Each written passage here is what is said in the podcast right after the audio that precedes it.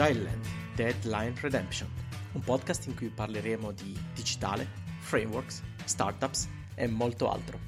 Ad accompagnarvi attraverso queste pericolose lande tra risate e agghiaccianti esperienze dirette ci saremo io, Pasquale Romito, e il mio host, Mirko Renna.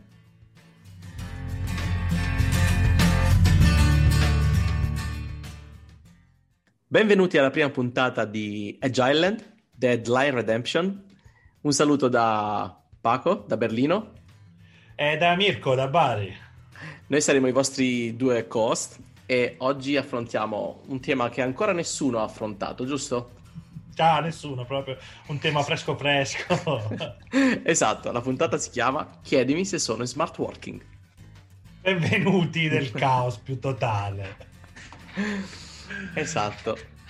Allora, senti Paco, io siccome ho un'opinione molto forte su questa cosa, allora volevo prima sapere, prima di influenzarti troppo, eh, volevo sapere tu come la stai vivendo, comunque lì nella, nella Berlino, nella Silicon Valley europea. Allora, caos totale direi che è esattamente quello che riesce a descrivere la situazione. Uh, è vero che tantissime startup, tantissime tech companies qui uh, erano più o meno uh, o sono um, settate, diciamo, hanno l'infrastruttura per permettere lo smart working ai dipendenti. Um, però è anche vero che moltissime di queste sono, in, sono fondate proprio sulla, uh, sulla cultura no? della startup, sul fatto di andare in ufficio, della birra a fine lavoro, della partita ping pong. Uh, certo. Prima del brainstorming, no, sai, le, le classiche uh, le classiche mode dalla, da Silicon Valley. Quindi... Sì, però al netto delle mode, in effetti, sono momenti importanti, al netto di quello che fa. Esatto, esatto. Quindi sì, smart working assolutamente. Uh, io uh, per primo appunto siamo stati uh, da un giorno all'altro mandati a casa pensando lo scorso marzo pensando che sarebbe stata qualcosa di, di poche settimane e invece a un, un anno, anno, di distanza, ormai. esatto, siamo ancora qui e non se ne vede esattamente la fine. Uh, quindi... Il lato positivo, quando ti mandavano a casa prima non ti davano lo stipendio. anche, questo, anche, questo, è vero. Uh, no, uh, personalmente l'idea che mi sono fatto in questo anno è che uh, un um, smart working totale, cioè quindi un full remote, sì, Uh, ma anche no. Cioè, mi spiego. Uh, secondo me va bene quando l'azienda è già impostata in quella maniera, quando chi va, fa parte dell'azienda già sa che lavorerà fully remote, quindi tutto, quindi da, dal primo giorno in azienda, dall'onboarding uh, ai meeting, a tutto quanto è già settato perfettamente per il full remote. Uh, allora sì, perché uno sa cosa lo aspetta e si regola. Ehm, guarda, eh, è molto delicato. Io intanto vai, ti interrompo giusto perché... No, eh, certo. Vai. Eh, cioè, noi, abbiamo, noi facevamo smart working, nella, noi abbiamo una piccola azienda, una piccola azienda con un altro socio qui a Bari, eh, cerchiamo di fare startup al sud con gli investitori del sud lasciamo perdere questa altro che deadline qua siamo proprio nella Death Valley però a parte questo eh, noi abbiamo provato dall'inizio a fare smart working, uh-huh. ma smart working inteso nel senso più puro, cioè mh, mm, senza orari d'ufficio, vieni e vai via quando vuoi, eh, flessibilità totale, lavorare per obiettivi, però per noi che eravamo quattro uh, era davvero importante stare insieme allora, il fatto del, del full remote non c'entra niente con, con lo smart working, chiaramente, come, come dovremmo averlo tutti letto in infiniti posti. Um, però ti, è tutto lì la differenza. Se tu se lavori completamente da remoto, puoi lavorare con persone che conosci da anni, con cui sai, hai dei ritmi, sei tarato, certo. hai dei feedback. Immagina prendere degli stagisti, prendi 10 stagisti nel corso di un anno eh, e mettili nel team. Questi qui saranno terrorizzati, non riusciranno a umanizzare il loro rapporto con, i, con i colleghi. Cioè, cosa lavorano solo i senior da ora in poi. Ma sì, su questo mi trovi d'accordo al 100%. Ripeto, io mi sono trovato quasi in questa situazione perché ho cambiato lavoro a febbraio. Ah, ecco. E quindi sono potuto andare in ufficio, ho potuto, diciamo, creare dei piccoli rapporti con i colleghi solo per un mese, dopodiché tutti a casa. E, e per me, ad oggi, eh, all'inizio, credo che per tutti quanti sia stato, per chi si è trovato in questa situazione, sia stato ah cazzo che figata lavoro da casa lavoro quando voglio certo. uh, poi però appunto come dicevi tu ti rendi conto che è proprio le interazioni umane no? Il, uh, anche uh, la chiacchiera davanti al caffè che immancabilmente finisce poi comunque nell'ambito lavorativo è un plus valore allucinante certo. e te lo dico da product manager quindi cioè, il mio lavoro è per il 90% parlare con persone, diversi, esatto, con le diverse eh, lati dell'azienda, quindi con la parte business, con marketing, con sales, con customer care, con i clienti. Eh, quindi in realtà mi rendo conto dopo un anno che alla lunga questa cosa ha decisamente rallentato le mie capacità di capire eh, dove il prodotto va migliorato e di uh, quindi essere effettivo cioè, eh sì, perché un... si, si, trasformano tutti in delle black box che devono eseguire task, no? Esatto. Eh, allora, ok, io ti faccio una board gira, ti assegno 50 task, tu ti metti allora che vuoi li fai. Questo è la parte, questo ecco, va bene per uno sviluppatore che sa bene, conosce benissimo il prodotto, sa cosa fare, sta lì e la parte esecutiva probabilmente esatto. la può fare con la stessa identica efficacia sia se andasse in ufficio sia se stesse a casa. Uh, però quando qualcuno viene da uno sviluppatore, mi sono trovato 50 volte in questa situazione, per chiedere un chiarimento, per disambiguare una situazione anomala, per segnalare, per capire come aprire un ticket per un bug, perché prima di aprire il ticket non sai cosa dire, chiaramente certo. perdi 10 ore, poi cioè, io sto vedendo eh, diciamo liste di commenti, di 100 commenti sotto i ticket, quando prima io dovevo spingere i membri del mio team a commentare i ticket, per lasciare un minimo di traccia di quello che si esatto. detto. Eh sì, sì, sì, sì. Però, cioè, capito, se metti 100, 100, commenti è come se non ne hai messo nessuno. Un conto è 4-5, quelli rilevanti, metti uno schema, un'immagine, una cosa. Eh, un altro è stare lì a proliferare, diventano delle specie di tutti e tre da sincroni, eh, paralleli, che si devono incrociare tra loro in qualche punto, in qualche momento. Praticamente gira, si trasforma in Reddit.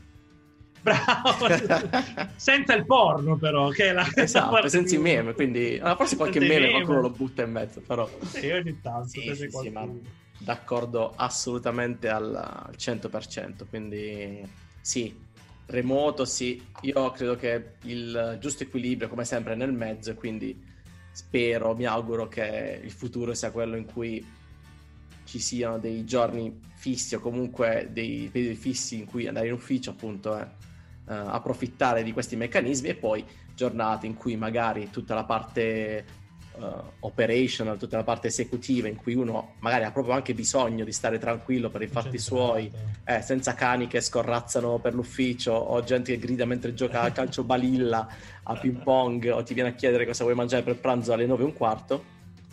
Uh, sono tutte storie vere. Eh, lo so, lo so. Uh, e quindi capito, te, la fai, te la fai a casa e che sia alle, a mezzanotte o alle 7 del mattino o a mezzogiorno poco, poco cambia. No, è vero, però l'entusiasmo anche queste, queste situazioni un po' borderline no? che hai definito sì. sono anche quello che dà l'entusiasmo, che ti dà un po' la marcia in più.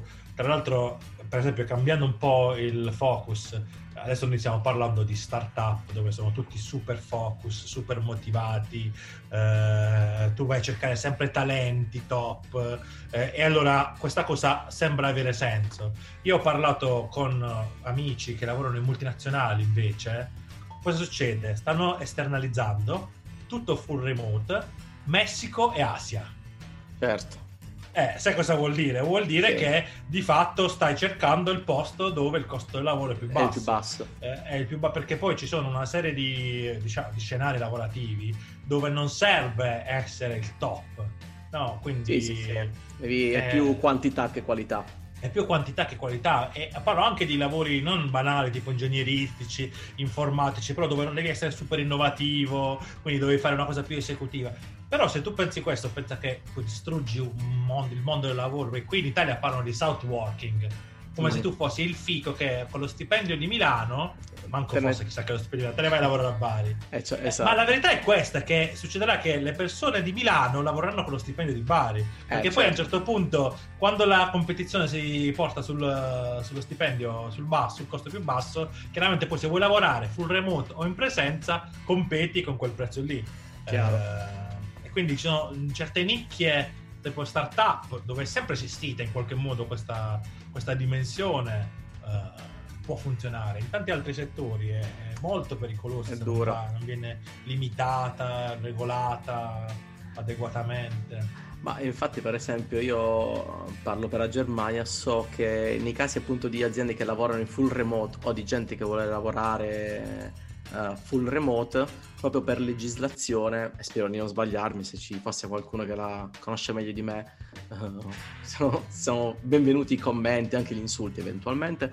So che per legislazione proprio tedesca um, se si è all'estero per più di sei mesi lavorando per, un, uh, per un'azienda comunque sul suolo tedesco l'azienda deve ehm, in qualche modo adattare tasse, stipendio e il resto, insomma comunque c'è tutta una serie di vincoli proprio legali per cui eh, questa cosa bisogna... potrebbe diventare complicata.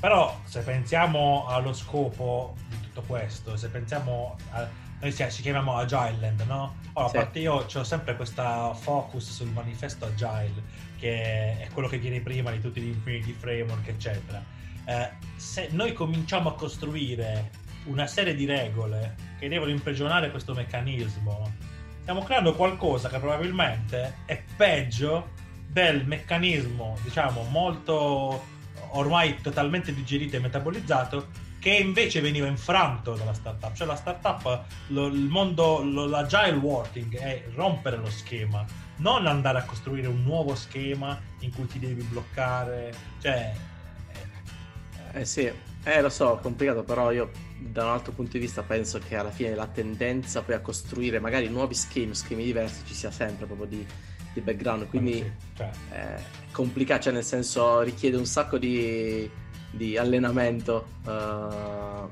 avere la mente sempre pronta ad evolversi, a cambiare uh, e a non costruire appunto, di, a non mettere paletti. Certo però il, i sistemi legislativi si evolvono molto eh, meno velocemente di quello si, nella velocità con cui si evolvono le aziende, no? soprattutto quelle digitali. Quindi eh, il rischio è che questa roba macini e bruci le tappe prima che il sistema intorno sia pronto. Quindi poi ti trovi che hai i lavoratori del Messico, dell'Asia, quando poi azzeri tutti diventano black box che seguono task, che ti importa dove sta l'esecutore. Certo. Questo ovviamente fino a che non arriverà un AI abbastanza smart da fare anche queste cose. E lì... Eh certo, e lì siamo fottuti. Ciao, vabbè, ci salutiamo tutti. Si chiamerà Skynet e avrà esatto. valutato che gli umani sono da sterminare perché sono eh, inutili. sappiamo tutti come va a finire. esatto, ci hanno fatto tre film almeno. sì, anche di più, lo sai.